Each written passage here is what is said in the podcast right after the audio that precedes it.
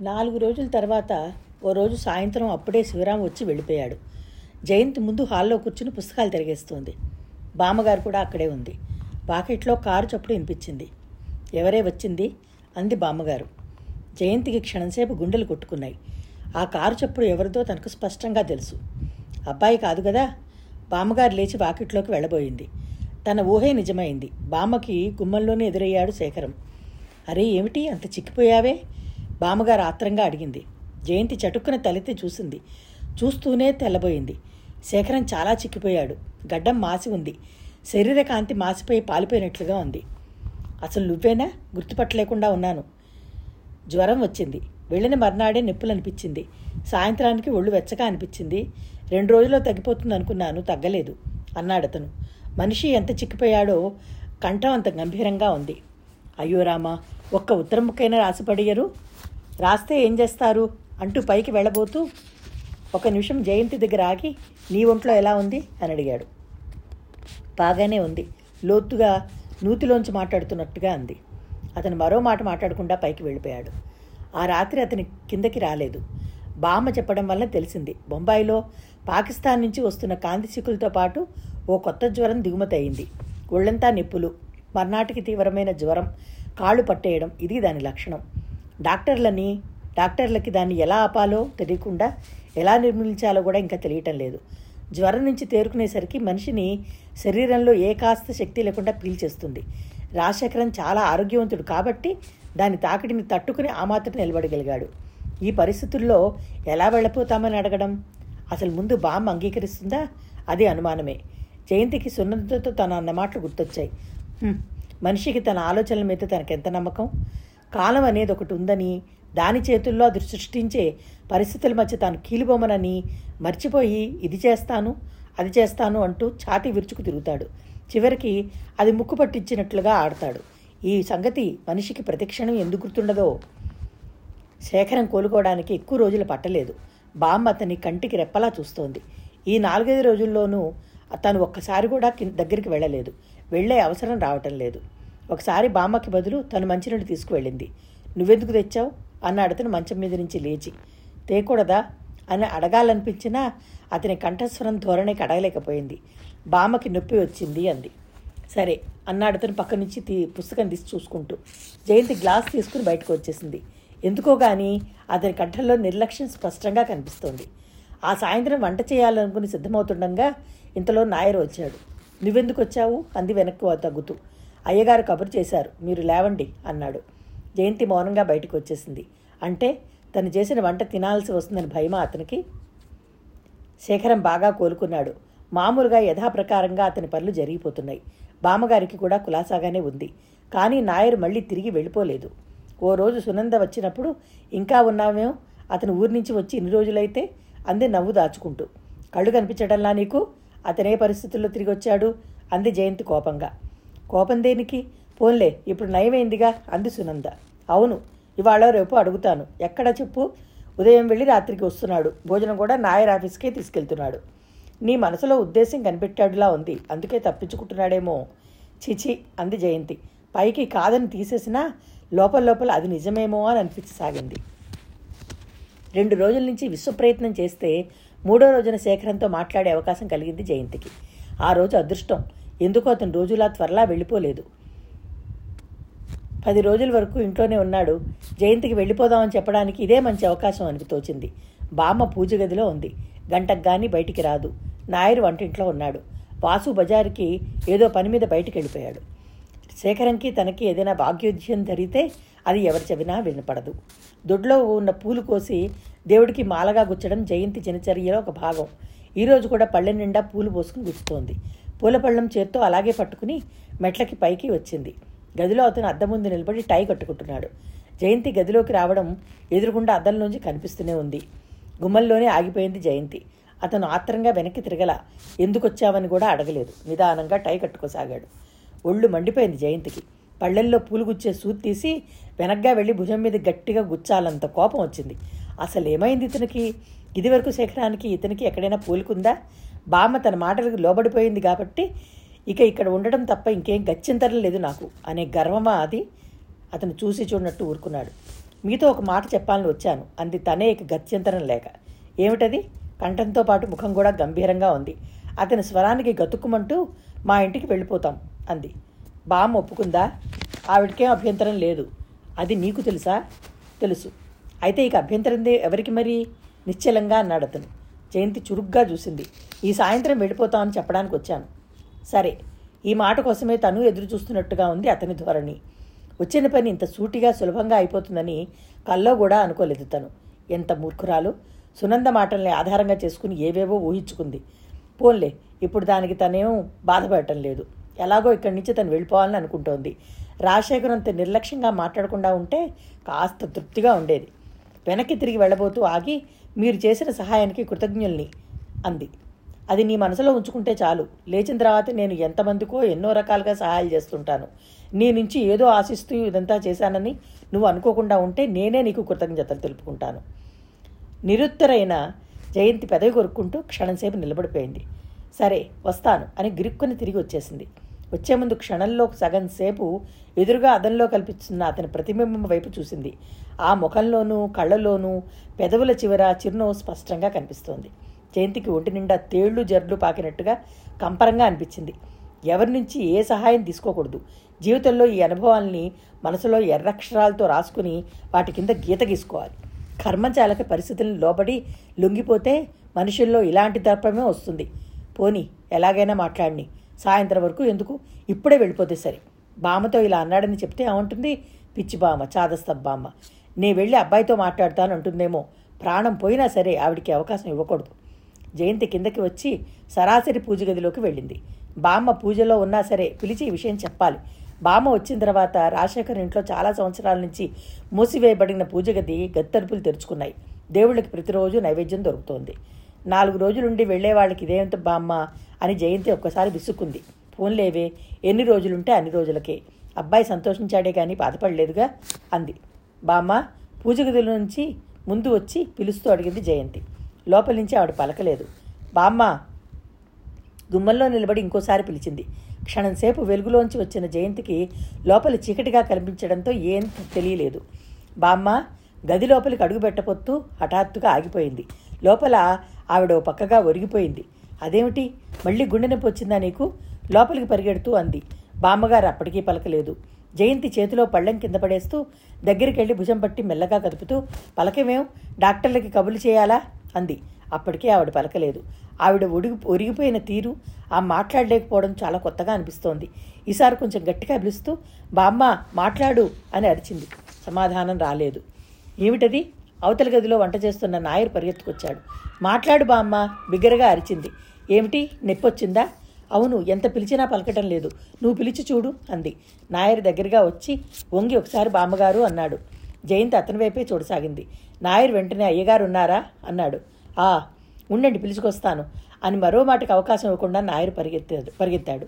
జయంతికి తనకి తెలియకుండానే గుండెల నిండా దుఃఖం నిండిపోయింది. కళ్ళు చెమర్చాయి. ఆవిడ మీద పడి బలవంతా ఉపయోగిస్తూ కదుపుతూ మాట్లాడు బామ్మ కనీసం ఊ అనైనా భయంతో చచ్చిపోతున్నాను నేను అంటూ ఏడవసాగింది. శేఖరం పరిగెత్తుకొచ్చాడు. అతని కాళ్ళకి బూట్లు ఉన్నాయి. ఇంకా కోటు వేసుకోలేదు. ఇన్షర్ట్తో ఉన్నాడు. ఏమిటది? అన్నాడు బూటుతోనే లోపలికి వచ్చేస్తూ మాట్లాడటం లేదు. జయంతి ఏడుస్తూనే శేఖరం వైపు చూడకుండా అంది. ఆగు నువ్వు జరుగు అంటూ జయంతిని పక్కకి లాగి మోకాళ్ళ మీద కూర్చుని ఆవిడ చేతిని తన చేతుల్లోకి తీసుకుని నాడి చూశాడు. అతని కనుబొమ్మలు ముడుచుకున్నాయి. ముఖంలో బాధని సూచించే భావంతో జయంతి వైపు ఒకసారి చూసి వెంటనే నాయర్ వైపు తిరిగి నాయర్ డాక్టర్ పరాంజపేని అర్జెంటుగా రమ్మన్నాని ఫోన్ చేయి అన్నాడు. నాయర్ పరిగెత్తాడు. డాక్టర్ వచ్చే లోపల బామ్మగారిని నాయర్ సాయంతో తీసుకొచ్చి మంచం మీద పడుకోబెట్టాడు. ఏమిటి? ఏమైంది? అంది జయంతి. శేఖరం జయంతిని తన చేతుల్లోకి తీసుకుంటూ మృదువుగా ఏం లేదు నువ్వు కంగారు పడుకు అన్నాడు. హఠాత్తుగా ఈ జరిగిన ఈ హడావిడికి జయంతి బుర్ర మొద్దుబారినట్టే అయిపోయింది. డాక్టర్ వచ్చాడు. వస్తూనే ఆవిడ్ని పరీక్ష చేసి ఇదేమిటి?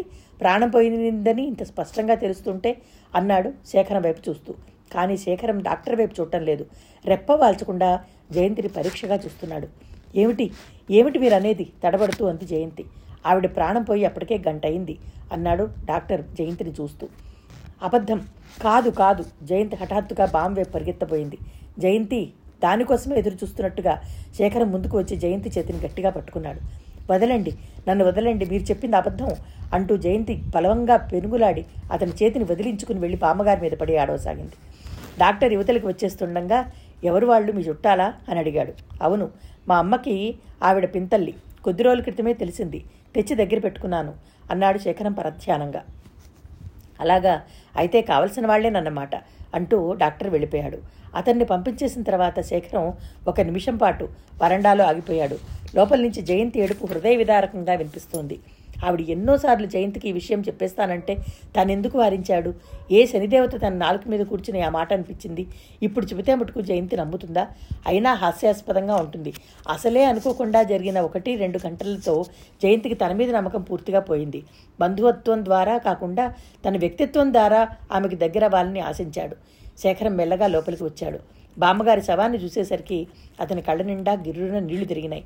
జయంతికి ఆ సుస్థి రాకపోతే ఈ బంధుత్వమే తెలిసేది కాదు. ఈ కొద్ది రోజుల్లో మాతృత్వంలోని మధురమని నా అనేవాళ్ళు చూపించే ఆప్యాయతని చవి చూశాడు తను.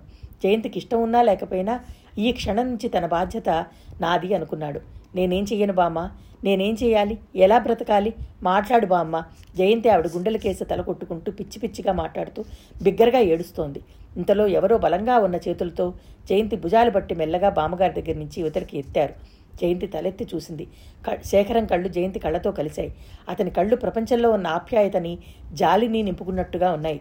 జయంతి అతని కళ్ళల్లో బాధ స్పష్టంగా కనిపిస్తోంది. బామ్మని వదిలి నేను ఎలా ఉండగలను? రెండు చేతుల్లో ముఖం దాచుకుని బావురు మంది. నువ్వు ధైర్యం తెచ్చుకోవాలి. శేఖరం జయంతి తలని దగ్గరికి తీసుకుని గుండెలకు హత్తుకున్నాడు. ఏం చెప్పడానికి కూడా అతనికి మాటలు పెగటం పెగలటం లేదు. జయంతి పైకి ఏడుస్తోంది. అతని మనసులో ఏడుస్తున్నాడు. అంతే తేడా. బామ్మ ఇది ఇది నిజం కాదని చెప్పండి. ఇంకో డాక్టర్కి చూపించండి. అతని గుండెలకు అంటుకుపోయిన జయంతి వెక్కుతూ అంది.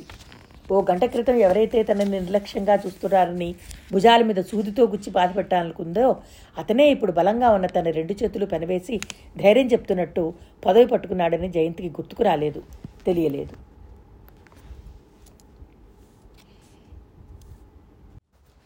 బామ్మగారి దహనక్రియలు శేఖరం తన చేతుల మీదుగానే స్వయంగా ముగించాడు. ఆవిడ పోయిందనే వార్త అందరికీ ముఖ్యంగా వనితా విహార్ వాళ్ళకి అసనిపాతంలా తగిలింది. ఈ మరణంతో దిక్కులేని జయంతి శేఖరానికి మరింత దగ్గరైపోతుందనే భయం బాధ ఎక్కువైనాయి. ఇప్పుడేమి చేయడం? అంది మిసెస్ కరుణాకరం. మనం వెళ్ళి చూసి వద్దాం. మెల్లగా ఆ పిల్లని మనలో కలుపుకోవడం మంచిది అంది రేఖారాణి. మిసెస్ కరుణాకరం సరే అంది. ఆవిడికి కావలసిందల్లా ప్రమిలతో రాజశేఖరానికి ఆ మూడు ముళ్ళు పడ్డం తమకున్న ఆస్తితో అతని ఆస్తిపాసులు కలిసిపోవడం. ఎలాగైనా ఈ వివాహం జరిపే బాధ్యత నాది అని రేఖారాణి వాళ్ళకి వాగ్దానం చేసింది. జయంతి శేఖరం దగ్గర సెక్రటరీగా చేరిందని తెలిసిన రోజునే ఆవిడ రేఖారాణిని నిలదీసింది. ఆగు ఉండని ఏం పర్వాలేదు. నేను చెప్తున్నాను కదా శేఖరానికి ఈ అమ్మాయి మీద జారి తప్ప ఇంకేం లేదు. వనితా విహార్లో మిస్టర్ వర్మ ద్వారా జయంతికి జరిగిన అవమానం అతనికి తెలిసింది. ఆ కోపంతోనే ఆదుకోవాలనే ఉద్దేశంతో తనంతటి తనే పిలిచి ఉద్యోగం ఇచ్చాడు. దానికి మనం ఏమైనా అనుకుంటున్నట్టు బయటపడితే ఇంకొంచెం రెచ్చిపోతాడు. అందుకే జయంతి సెక్రటరీగా చేరిందన్న విషయం మనం అసలు గుర్తించినట్టు గుర్తించినా పట్టించుకున్నట్టు ఉందామని చెప్పింది. అసలు ఆ మిసెస్ వర్మ ఇంటికి ఆ రోజు అమ్మాయి వెళ్ళకపోతే ఏ గొడవ ఉండేది కాదు. ఎప్పటికీ వనితా విహార సెక్రటరీగానే ఉండిపోయేది. అంటూ విసుగ్గా అంది మిసెస్ కరుణాకర్ అవును కానీ వ్యవహారం ఇంత దూరం పోతుందని ఎవరికి తెలుసు? రాజశేఖరం ఈ విషయంలో జోక్యం కల్పించుకుంటానని మనం కల్లోనైనా అనుకున్నామా? అంది రేఖారాణి. అవుననుకో కానీ ఇప్పుడు మనం చేయాల్సిందేమిటి? చెప్పానుగా మెల్లగా ఆ అమ్మాయి మనతో కలుపుకున్నట్టుగా కలుపుకుని శేఖరం నుంచి దాటించాలి. రేపు వెళ్ళి పలకరించి వద్దాం. సరే మిసెస్ కరుణాకరానికి రేఖారాణి బుర్ర సామాన్యమైంది కాదని తెలుసు. దాని మీద నమ్మకంతోనే ఇంకేమీ అడగలేదు. శేఖరానికి ప్రమీలనివ్వడానికి ఆటంకం కలుగుతుందేమన్న భయం సడలలేదు మనతో పాటు సుమిత్రాదేవిని కూడా కలుపుకుందాం అంది రేఖారాణి ఏదో ఆలోచిస్తూ. రేఖారాణి మర్నాడు ఫోన్ చేసి సుమిత్రాదేవితో మనం వెళ్ళి ఒకసారి జయంతిని చూసి వద్దాం అంది. ఆవిడకి లోతుపాతులేం తెలియవు. అవునవును తప్పకుండా వెళ్దాం అంది. ఈ మధ్య శేఖరం వనితా విహార్ విషయాల పట్ల చాలా అశ్రద్ధ కనపరుస్తున్నాడు. అది జయంతిని తీసేయడం వల్లనేమో అని ఆవిడ అనుమానం. జయంతి మీద అతనికి ఏమాత్రం ఆసక్తి ఉందని తెలిసినా తను అమ్మాయిని వదిలేదా? పోని ఈ రూపేణా మళ్ళీ కలిసిపోవడం మంచిది అనుకుంది. జయంతిని చూడ్డానికి వెళ్ళాలి అనుకున్న ఆ ముగ్గురి మనుషుల్లో ఎవరికి వాళ్ళకే వాళ్ళని గురించి స్వార్థపట ఆలోచనలు ఉన్నాయి కానీ అవి ఏమాత్రం బయటపడకుండా ఎదుటి వాళ్ళ మాటని మన్నిస్తున్నట్లు మాట్లాడుతున్నారు. వాళ్ళంతా వచ్చేసరికి అదృష్టవశాత్తు ఇంట్లో శేఖరం లేడు. జయంతి దగ్గర సునంద శివరాం ఉన్నారు. వాళ్ళని చూస్తూనే జయంతి కళ్ళు వెడలిపోయినాయి సునంద జయంతి వైపు చూసింది. శివరాం లేచి సవినయంగా ఆహ్వానించాడు. అందరూ కూర్చున్నారు. అంతటా నిశ్శబ్దం. ఎవరికి ఏం మాట్లాడాలో తోచటం లేదు. శివక రేఖారాణి తనే పాపం మీకు బామ తప్ప ఇంకెవరూ లేనట్టున్నారు. చాలా విషాదమైన సంగతి అంది. జయంతి కళ్ళు వాలిపోయినాయి. అసలు గుండె జబ్బని మాట మాత్రం మాకెవరైనా తెలిసినా ఎవరైనా మంచి డాక్టర్కి చూపించేవాళ్ళం. మా చుట్టాలోనే గుండెకి సంబంధించిన స్పెషలిస్ట్ ఒక ఆయన ఉన్నారు. అంది మిసెస్ కరుణాకరం. ఇంత చిన్న వయసులో ఇలాంటి బాధలు వస్తే మనసు మోడుబారిపోతుంది కూడా. అయినా నువ్వు ధైర్యం తెచ్చుకోవాలి అంది సుమిత్రాదేవి. అబ్బా నీ స్థితిలో మా ప్రమీలను ఊహించుకుంటే నా గుండె బద్దలైపోతోంది అంది మిసెస్ కరుణాకరం. ఏమిటో అంతా భగవంతుని మాయ. ఓసారి ఆలోచిస్తే ఈ ప్రపంచంలో ఎవరికి ఎవళ్ళు అనిపిస్తుంది. అంది సుమిత్రాదేవి. నువ్వు మరీ ఇలా ఒంటరిగా ఉండడం మంచిది కాదు. కాస్త అప్పుడప్పుడు ఇలా మా ఇళ్ళకేసి వస్తుండు మనుషుల్లో పడితే కాస్త మనసు తీరుకోవచ్చు అంది రేఖారాణి జయంతికి తన చెవులు తననే మోసం చేస్తున్నాయేమోనన్న భ్రమ కలిగింది. వాళ్ళు చాలాసేపు కూర్చున్నారు. అందరిలోకి ఎక్కువగా రేఖారాణి మాట్లాడింది. శివరాం మధ్య మధ్యలో జవాబులిచ్చాడు. జయంతి సునంద వింటూ కూర్చుండిపోయారు. వాళ్ళు చాలా టైం అయిందంటూ లేచి వెళ్ళబోతూ తప్పకుండా వచ్చి వాళ్ళందరితో కలవమని ఇంకోసారి గట్టిగా చెప్పి వెళ్ళిపోయారు. వాళ్ళు వెళ్ళిపోయిన తర్వాత గుమ్మం దాకా సాగనంపి తిరిగి వస్తున్న శివరాము మీ మీద హఠాత్తుగా ఇంత ఆపేక్ష వచ్చేసింది ఏమిటి వీళ్ళకి? అన్నాడు నవ్వుతూ. అదే నాకు అర్థం కావటం లేదు అంది జయంతి. వీళ్ళని చూస్తుంటే చాలా మంచివాళ్ళలాగానే అనిపిస్తున్నారే అంది సునంద. పయోముఖ విషగుంబాలు వీళ్ళని మాట నమ్మకండి. ఈ రావటంలో తప్పకుండా ఏదో ఎత్తు ఉండే ఉంటుంది. బయట వీళ్ళు జయంతి పేరటి ఎంతెంత ప్రచారాలు ఎంత అసహ్యంగా చేస్తోంది నాకు తెలుసు అన్నాడు తీవ్రంగా. అలాగా అంది సునంద తగ్గుతూ. పోనీలేండి నన్నేం చేస్తారు వాళ్ళు? జయంతి ఉదాసీనంగా అంది. బామ్మగారి మరణం అసలు ఆమె ఆలోచనల మీదే వేదాంతపు తెర దింపేసింది. ఈ కాస్త జీవితానికి ఇన్ని కాట్లాట్ల. జనన మరణాల మధ్య అత్యంత అల్పమైన ఈ జీవిత బుద్భుతం కోసం ఆశా నిరాశాల మధ్య ఇంత ఊగిసినాటలాట చిచి దేనికోసం బాధపడకూడదు. దేనికోసం దిగులు పడకూడదు. మనసుకు నేర్పిన పాఠాన్ని వల్లవేసుకుంటోంది జయంతి. జయ శివరాం వెళ్ళబోయే ముందు అదోలా కూర్చున్న జయంతిని చూస్తూ మీరు ధైర్యం తెచ్చుకోవాలి. మరీ ఇలా జారిపోకూడదు అన్నాడు. నేను ధైర్యంగానే ఉన్నానుగా? చూడండి. లేకపోతే వాక్యం పూర్తి చేయకుండానే పేలవంగా నవ్వేసింది. ఉన్నానంటే సరిపోతుందా? ఉంది లేంది మీ మొహన్ మాకు చెప్పడంలా అని క్షణం సేపు ఆగి ఏమిటండి? మనలో ఎవరు శాశ్వతం? మీరు శాశ్వతమా? నేను శాశ్వతమా? మనమే కానప్పుడు ఇంకోళ్ళ కోసం బాధపడటం ఎంత వెరితనం కాకపోతే మీకు ఆవిడ లేని లోటు బాగా తెలుస్తుంది. అది నేను ఒప్పుకుంటాను. కానీ ఆ లోటు భర్తీ చేసుకోవడానికి మార్గం చూసుకోవాలి. అది మీరు చేయాల్సిన పని. కనీసం ప్రయత్నం చేసి చూడండి అన్నాడు. అతను వెళ్ళిపోయిన తర్వాత అంతవరకు బొమ్మలా బిగపసు పట్టుకున్న జయంతి ఒక్కసారి వెక్కి వెక్కి ఆడడం మొదలుపెట్టింది. చిచి ఏమిటది పిచ్చిదానిలా? అదిగో వాళ్ళు చెప్పిందంతా అప్పుడే మర్చిపోయావా? అంది సునంద జయంతి తలని ఒళ్ళోకి లాక్కుంటూ. జయంతి సమాధానం చెప్పలేదు. చాలాసేపు అయిన తర్వాత సునంద మరోసారి కేకలు వేయడంతో దుఃఖాన్ని నిక్కరించుకోవడానికి ప్రయత్నిస్తూ లేదు సునంద కానీ కానీ నేను ఎక్కడుండాలి ఏం చేయాలి? ఎవరి కోసం బతకాలి చెప్పు అంది అస్పష్టంగా. ఎవరి కోసం బతకడం అనేది అర్థం లేని ప్రశ్న. ఎక్కడుండాలి అనేది ప్రస్తుతం అనవసరమైన ఆలోచన. ఏం చేయాలి అంటే కొద్ది రోజులు పోనీ చూద్దాం అంది సునంద. నేను ఎక్కువ రోజులు ఇక్కడ ఉంటే ఏం బాగుంటుంది? సునందకి ఏ జవాబు చెప్పాలో తోచలేదు. అవును నిజమే. అవివాహితుడైన శేఖరం దగ్గర ఒంటరిగా ఎక్కువ రోజులు ఉంటే ఎలా ఉంటుంది? ప్రపంచం ఏమనుకుంటుంది? అదేం ఆలోచించడం లేదా? ఒకవేళ ఆలోచించిన జయంతి పరిస్థితుల పట్ల జాలితో పట్టించుకోవడం లేదా? పోన్లే నువ్వు కొంచెం తేరుకునే వరకు మా ఇంట్లో నా దగ్గరికి వచ్చి ఉంటావో పోని? అంది. జయంతి సమాధానం ఇవ్వలేదు. శేఖరం వచ్చే వరకు ఉంది జయ సునంద. బామ్మగారి మరణంతో వాళ్ళ కుటుంబం అతనికి బాగా దగ్గరగా వచ్చింది. సునంద భర్తకి శేఖరం అంటే మొదటి చూపులోనే సదభిప్రాయం ఏర్పడింది. శేఖరం అప్పుడప్పుడు బయట పనుల మీద వెళ్ళాల్సి వచ్చినప్పుడు తిరిగి రావడం చాలా ఆలస్యం అవుతుంది.